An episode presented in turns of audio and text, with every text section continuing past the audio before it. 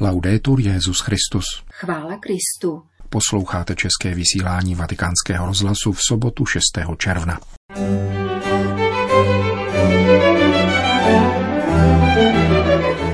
Vychovávat znamená hledat smysl věcí, říká papež František ve videoposelství k papežské vzdělávací nadaci Scholas Occurrentes. Římský biskup podpořil asociaci Lazarus. Vatikánské úřady činné v trestním řízení zatkly burzovního makléře. Dnešním pořadem provázejí a pěkný poslech přejí Milan Glázer a Jana Gruberová. Zprávy vatikánského rozhlasu. Vatikán. Vychovávat znamená hledat smysl věcí. Výchova předpokládá naslouchání, utváří kulturu a oslavuje. Těmito slovy se papež František obrací ke vzdělávací nadaci Scholas Occurrentes ve videoposelství, které bylo odvysíláno při páteční mezinárodní videokonferenci u příležitosti Světového dne životního prostředí virtuálního setkání zorganizovaného papežskou nadací Scholas Occurrentes, která je rozšířena ve 190 zemích a propojuje 400 tisíc výchovně vzdělávacích institucí, se zúčastnili mladí lidé, jejich rodiče a učitelé spolu s předními osobnostmi z oblasti sportu, umění a technologie. Papež je v obsáhlé španělsky pronesené promluvě vyzval, aby postpandemickou společnost stavili na smyslu, kráse a nezištnosti, byť se to může jevit naivně a neproduktivně.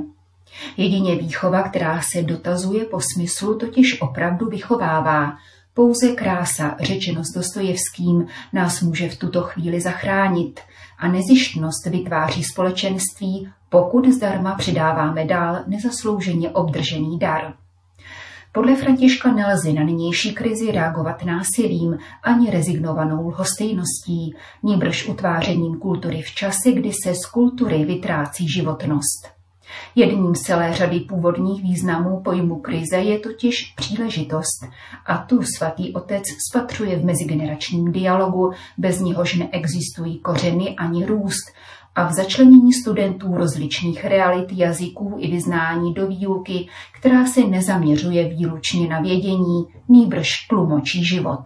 Queridos hermanos y hermanas de escuelas. Drazí bratři a sestry ze Scholas. Hoy, luego de todos estos años compartiendo la pregunta que nos funda, Dnes po řadě let, kdy jsme se společně dotazovali na to, co podnítilo náš vznik, je pro mne velkou radostí, že vás mohu nazvat společenstvím, komunitou přátel, komunitou bratrů a sester.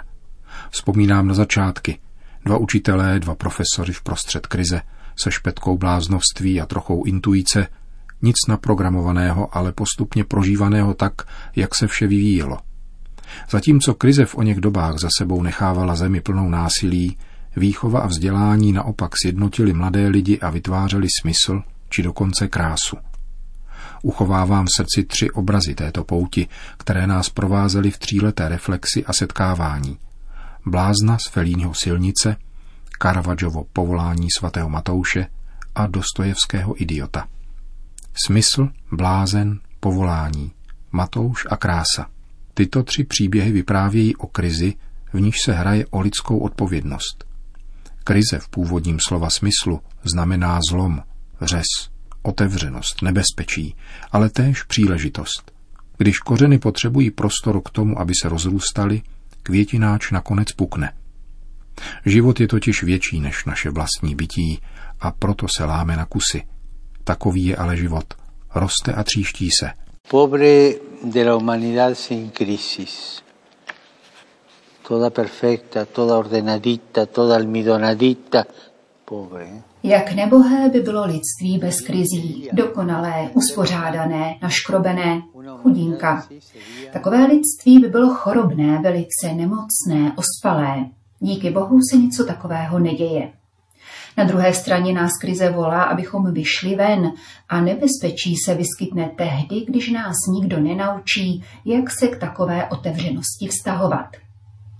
Krize bez dobrého doprovázení tudíž mohou být nebezpečné, protože lze ztratit orientaci. Moudrá rada proto zní, nevydávej se do krize sám, vyhledej doprovod, a to též v drobných osobních, manželských a sociálních krizích. Krizi nás totiž zachvátí strach, uzavřeme se do své individuality, anebo se dáme do opakování toho, co ve skutečnosti prospívá jen nemnohým, čímž se zbavíme smyslu, popřeme své povolání a pozbydeme krásy. K tomu všemu dochází, když v krizí procházíme sami a bez rezervy. Jak říkal Dostojevský, krása zachrání svět. Scholás vznikla z krize, ale nepozdvihla pěst, aby bojovala proti kultuře, ani rezignovaně nesvěsila paže, plačíc nad pohromou a těžkými časy. Vyšla z krize tak, že naslouchala srdci mladých lidí a pěstovala novou realitu otázkou toto nefunguje, tak hledejme právě tam.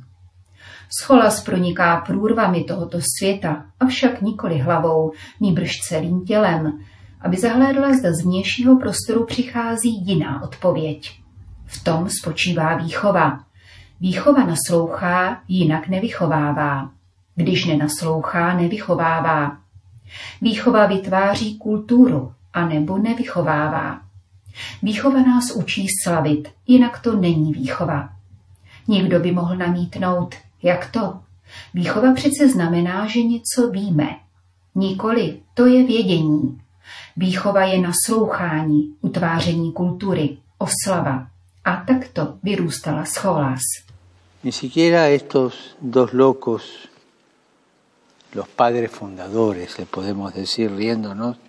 ani ti dva blázniví otcové zakladatelé, jak je žertem můžeme nazvat, si nepředstavovali, že ona výchovná zkušenost z Buenos Aireské diecéze se za 20 let rozroste do nové kultury, poeticky obývající tuto zemi, jak nás učil Helderlin. Kultury, která naslouchá životu, utváří jej a oslavuje, přičemž uvádí do souladu myšlení, city a skutky. To už jste ode mne slyšeli vícekrát – jazyky mysli, srdce a rukou, které vstupují do synchronie. Mysl, srdce a ruce, které harmonicky vyrůstají. Ve scholách jsem viděl japonské profesory a studenty, jak tancují s kolumbijskými. Je to možné? Viděl jsem to. Díval jsem se, jak si mladí Izraelci hrají s mladými Palestinci. Viděl jsem je. A také studenty z Haiti, jak přemýšlejí s těmi dubajskými a mozambické děti, jak si kreslí s portugalskými.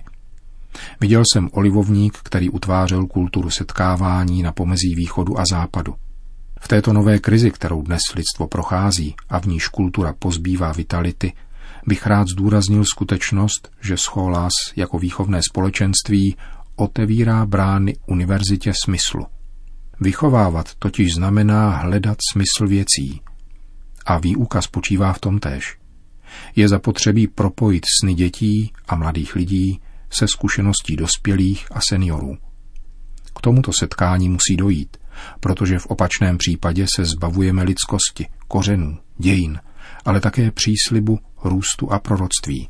Nelze vyhostit žádného ze studentů rozličných realit, jazyků a vyznání, pokud to, co se vyučuje, není pouhý předmět, nýbrž život.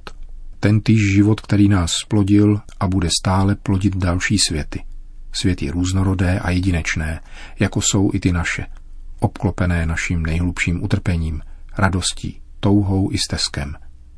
Světy naplněné vděčností, smyslem a krásou, jak dokládá Dostojevského idiot, Caravaggiovo povolání a blázen z Felínyho filmu Silnice. Nikdy nezapomeňte na tato tři slova. Vděčnost, smysl a krása.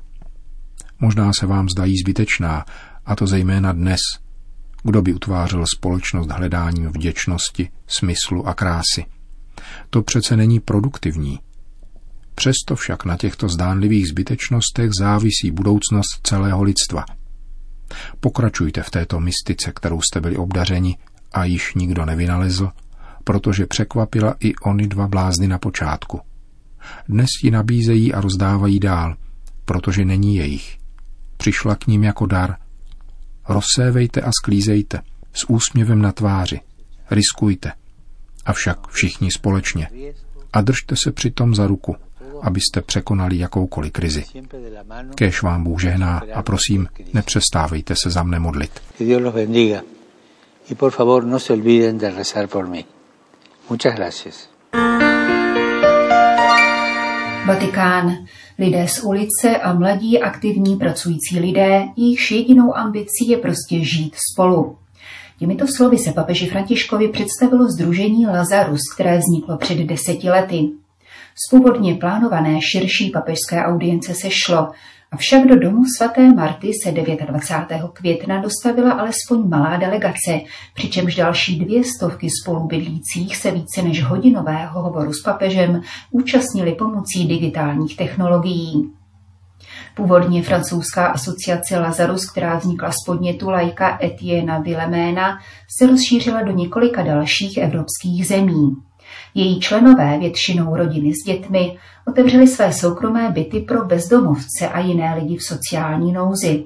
A tím je též přijali do svých domovů, kde jim nabízejí klidné mezilidské vztahy, interakci a pomoc. Nikoli náhodou se dialog s papežem, který v pátek v poledne asociace zveřejnila, rozvinul od biblického jména, které si dala do názvu. Podobenství o Lazarovi je tento žebrák na rozdíl od bezejmeného boháče nazývaný jménem, poznamenal František a zdůraznil, že podle jeho názoru Lazar znamená lidskou schopnost přijmout nějaké jméno, hledat ho v mezních situacích, protože právě tehdy si všímáme svého pravého jména.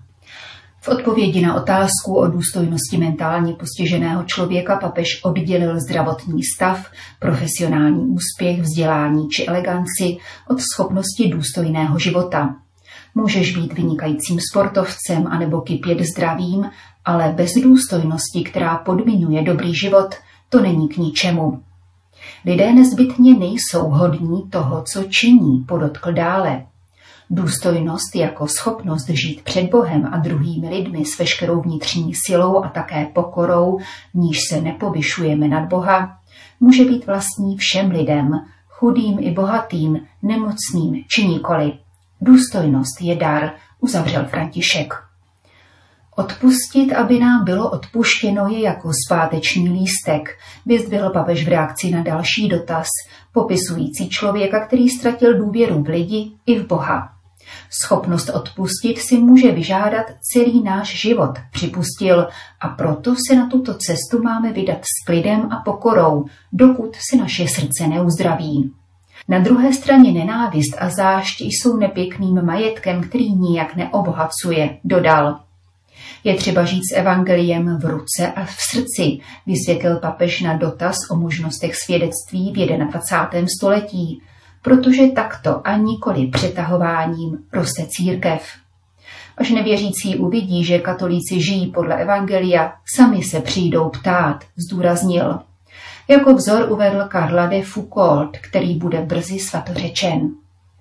Na dotaz, zda by asociace Lazarus mohla otevřít jeden ze svých domů ve Vatikánu, František reagoval tím, že prostory skutečně nechybí, ale papežovi k něčemu takovému schází odvaha. V každém případě přítomné ujistil, že se za tento požadavek bude modlit. Vatikán.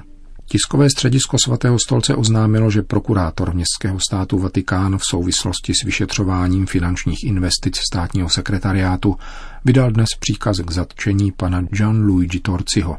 Stalo se tak těsně po jeho vyslechnutí, které proběhlo za přítomnosti jeho advokáta. Zatykač podepsal prokurátor Gian Piero Milano a přísedící Alessandro Didi z vatikánského tribunálu a byl vydán ve vztahu ke známému případu koupě londýnských nemovitostí na Sloane Avenue, uskutečněné sítí realitních kanceláří, ve kterých byli zastoupeni někteří úředníci vatikánského státního sekretariátu. Burzovní makléř Gianluigi Torci je italský občan žijící v Londýně a je obviněn z předražování, z pronevěry, podvodu a praní peněz, tedy přestupů, které zákony městského státu Vatikán trestají odnětím svobody až na 12 let. Zatčený Gianluigi Torci se nachází v příslušných prostorách kasáren vatikánské stráže.